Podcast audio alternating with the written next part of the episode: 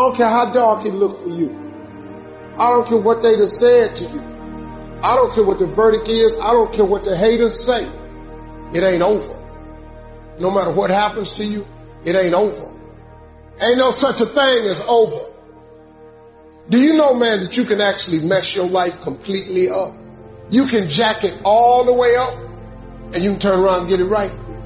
Do you know that you can be divorced multiple times and still be okay? Do you understand that you cannot have a degree and still be just fine? Now, whatever you've been through, whatever that is, guess what? You still here. You have a great life in front of you. But your great life is in front of you. It's not behind you. Pull yourself together and quit tripping cause you in the process. God is processing you. He ain't through with you. If he was through with you, you would not wake up in the morning. Wake up in the morning. Working hard for something you don't care about is called stress. Working hard for something you love is called passion. I think one of the mistakes that people make is they think purpose comes from their job. I've been a whatever for so many years and when then I lose my job or I retire, I now don't have a sense of purpose because I've I so closely associated my self-worth with the job that I did. I knew what my job was. I had a sense of purpose. And one wonders if those things are conflated, right? Which is I had a sense of purpose for my job, and then when I didn't have the job, all of a sudden I sense I woke up in the morning didn't know what to do. The purpose is not your MOS. Your purpose is not you're a SAW gunner. Your purpose is not the job that you wake up to do every day. Your purpose is something bigger. It's good for you to go take your place in the world. Have some ambition. Have some, have a vision. Have a goal. Have a strategy. Try to be a good person. Not because it's your duty precisely, because that's the proper way to live. We're in danger of undermining all of that. And it's not good for people. One of the things that I've really learned, for example, recently is that there's a very tight relationship between aspiration and responsibility. All we know is some get the spark and say, I'm going to change my life. I'm going to change my health. There's two ways to see the world. Some people see the thing that they want, and some people see the thing that prevents them from getting the thing that they want. The rule is, you can go after whatever you want. You just cannot deny anyone else to go after whatever they want. You don't have to do it the way everybody else has done it. You can do it your way. You can break the rules. You just can't get in the way of somebody else getting what they want. Every day I demand more from myself than anybody else could humanly expect. Yes, yes, yes. So you gotta keep it moving. We're here to work, commit thy works.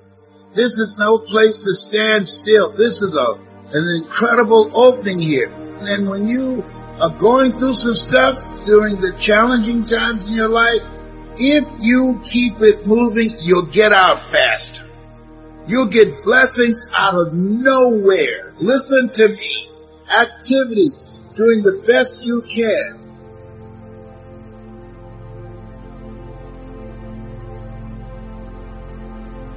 If you're in those positions, the way you lead is with your emotional state. You can't have the certainty that gets you to follow through and get results. You aren't going to get that with low energy. You cannot manage what you do not measure. You cannot manage what you do not measure. Now, the number one thing we have to measure is our level of energy. Because it's going to affect the way your brain functions, the way you interact with other human beings, whether a problem knocks you to your knees, or whether you truly step up. So that energy is critical. Now think about this. On a 0 to 10, if your energy is a 10, it's that 0 to 10 like unstoppable energy. If literally anybody can give you anything and you're going to pour through it, you're going to find a way. If your energy is like a 5, eh, if it's a 2 or 3, it's over. Now people are going to say and do things they don't even mean, but their partner may not forget it and it hurts. Now we got problems. The other position is one's high energy, one's low energy. That's another danger zone. Because this person's want to stay good. Well, why aren't you feeling good? And they might even get in a fight over this. So your energy's got to be measured. So shake your body out just for a second.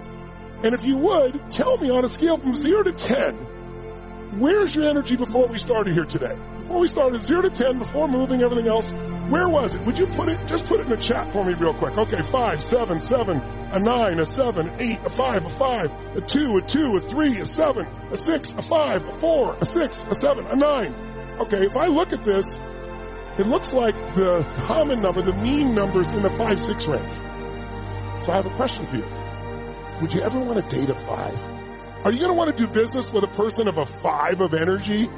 Is the person of five energy going to break through and build their business, find the way to be financially free, have this incredible relationship? Hell no. So your energy affects everything. So what's the problem? The problem is energy is a habit. Science now shows about 48% of what we do every day is habitual. Meaning, we say some of the same things, we think some of the same thoughts, we have some of the same emotions, even if the environment changes. We have this emotional home, this habitual home we get back to. You know what's interesting? You can become awake and you can change where you live emotionally. You can shift it all, but you will not do it without energy. So, if we agree energy is one of the most important elements to success in life, then question is this. Where are you versus where do you need to be?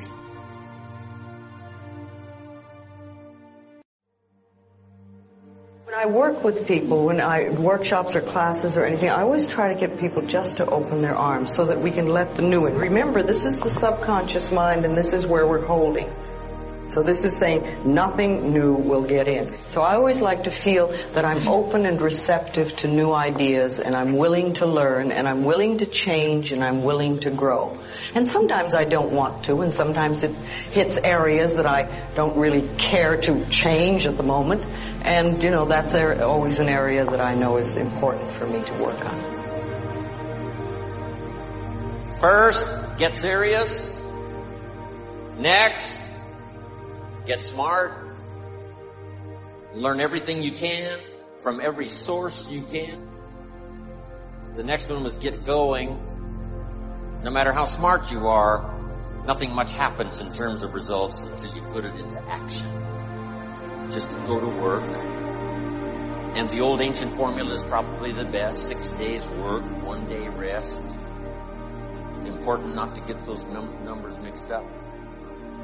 Here's why activity is so important. It finally produces the miracle of reality. Yes, we need to be dreamers. Yes, we need to be architects for the future. But the architect needs the bricklayer. The bricklayer needs the architect knowing what to build.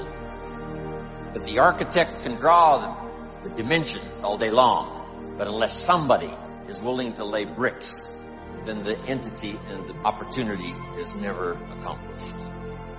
So get going. Here's one that's important, and that is get better. And no matter how long you live, it's possible each day, each year to get better. To get better at understanding the complexity of life, at handling a variety of personalities that come your way. Get better at conquering worry. Get better at language that works miracles and helping people see, change their lives.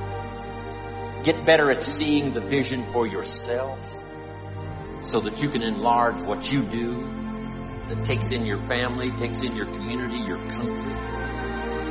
Get better at giving wise advice. Here was the next one. I learned it from my parents, and that is to get away, balance your life. Anything out of balance really doesn't run well, whether it's your life or your automobile or your business. My parents put it this way, don't miss anything. Don't miss the game, don't miss the performance, don't miss the show, don't miss the opportunity. Turn off the television set most of the time. The average American family watches television six hours a day. I asked a man one time what his television cost. He said $450. I said, no, what does it really cost? Not to own it, but to watch it, what does it cost? I said, I estimate last year it cost you about $45,000. Not to own it, but to watch it. To me, I think enlightenment is letting go of all the things we believe that are not benefiting us, us in life, or that are barriers to our life, to the good things in life, and to release them one by one and just think, I don't have to believe that anymore. Or do I want to believe that anymore? and making a conscious choice. When we can understand that every single thing we believe has been a choice, and it may or may not be true. It can be true for you and not for you. Because it's your belief system and your belief system, and then I have my belief system. I say a lot. Uh, that may be true for you, it's not true for me. I may not say that out loud, but people are doing things or saying things, and I think that to myself a lot. And also, it has nothing to do with me. Whatever's going, that has nothing to do with me because I'm under the law of my own consciousness. This is my pathway. And you have your pathway, you have yours, everybody does. So we're, we're all on a journey, and I think the more conscientious we are about it, and the more conscious choices we make, the better our journey is, or the easier, or the swifter, or the, we get more goodies, or we have better health.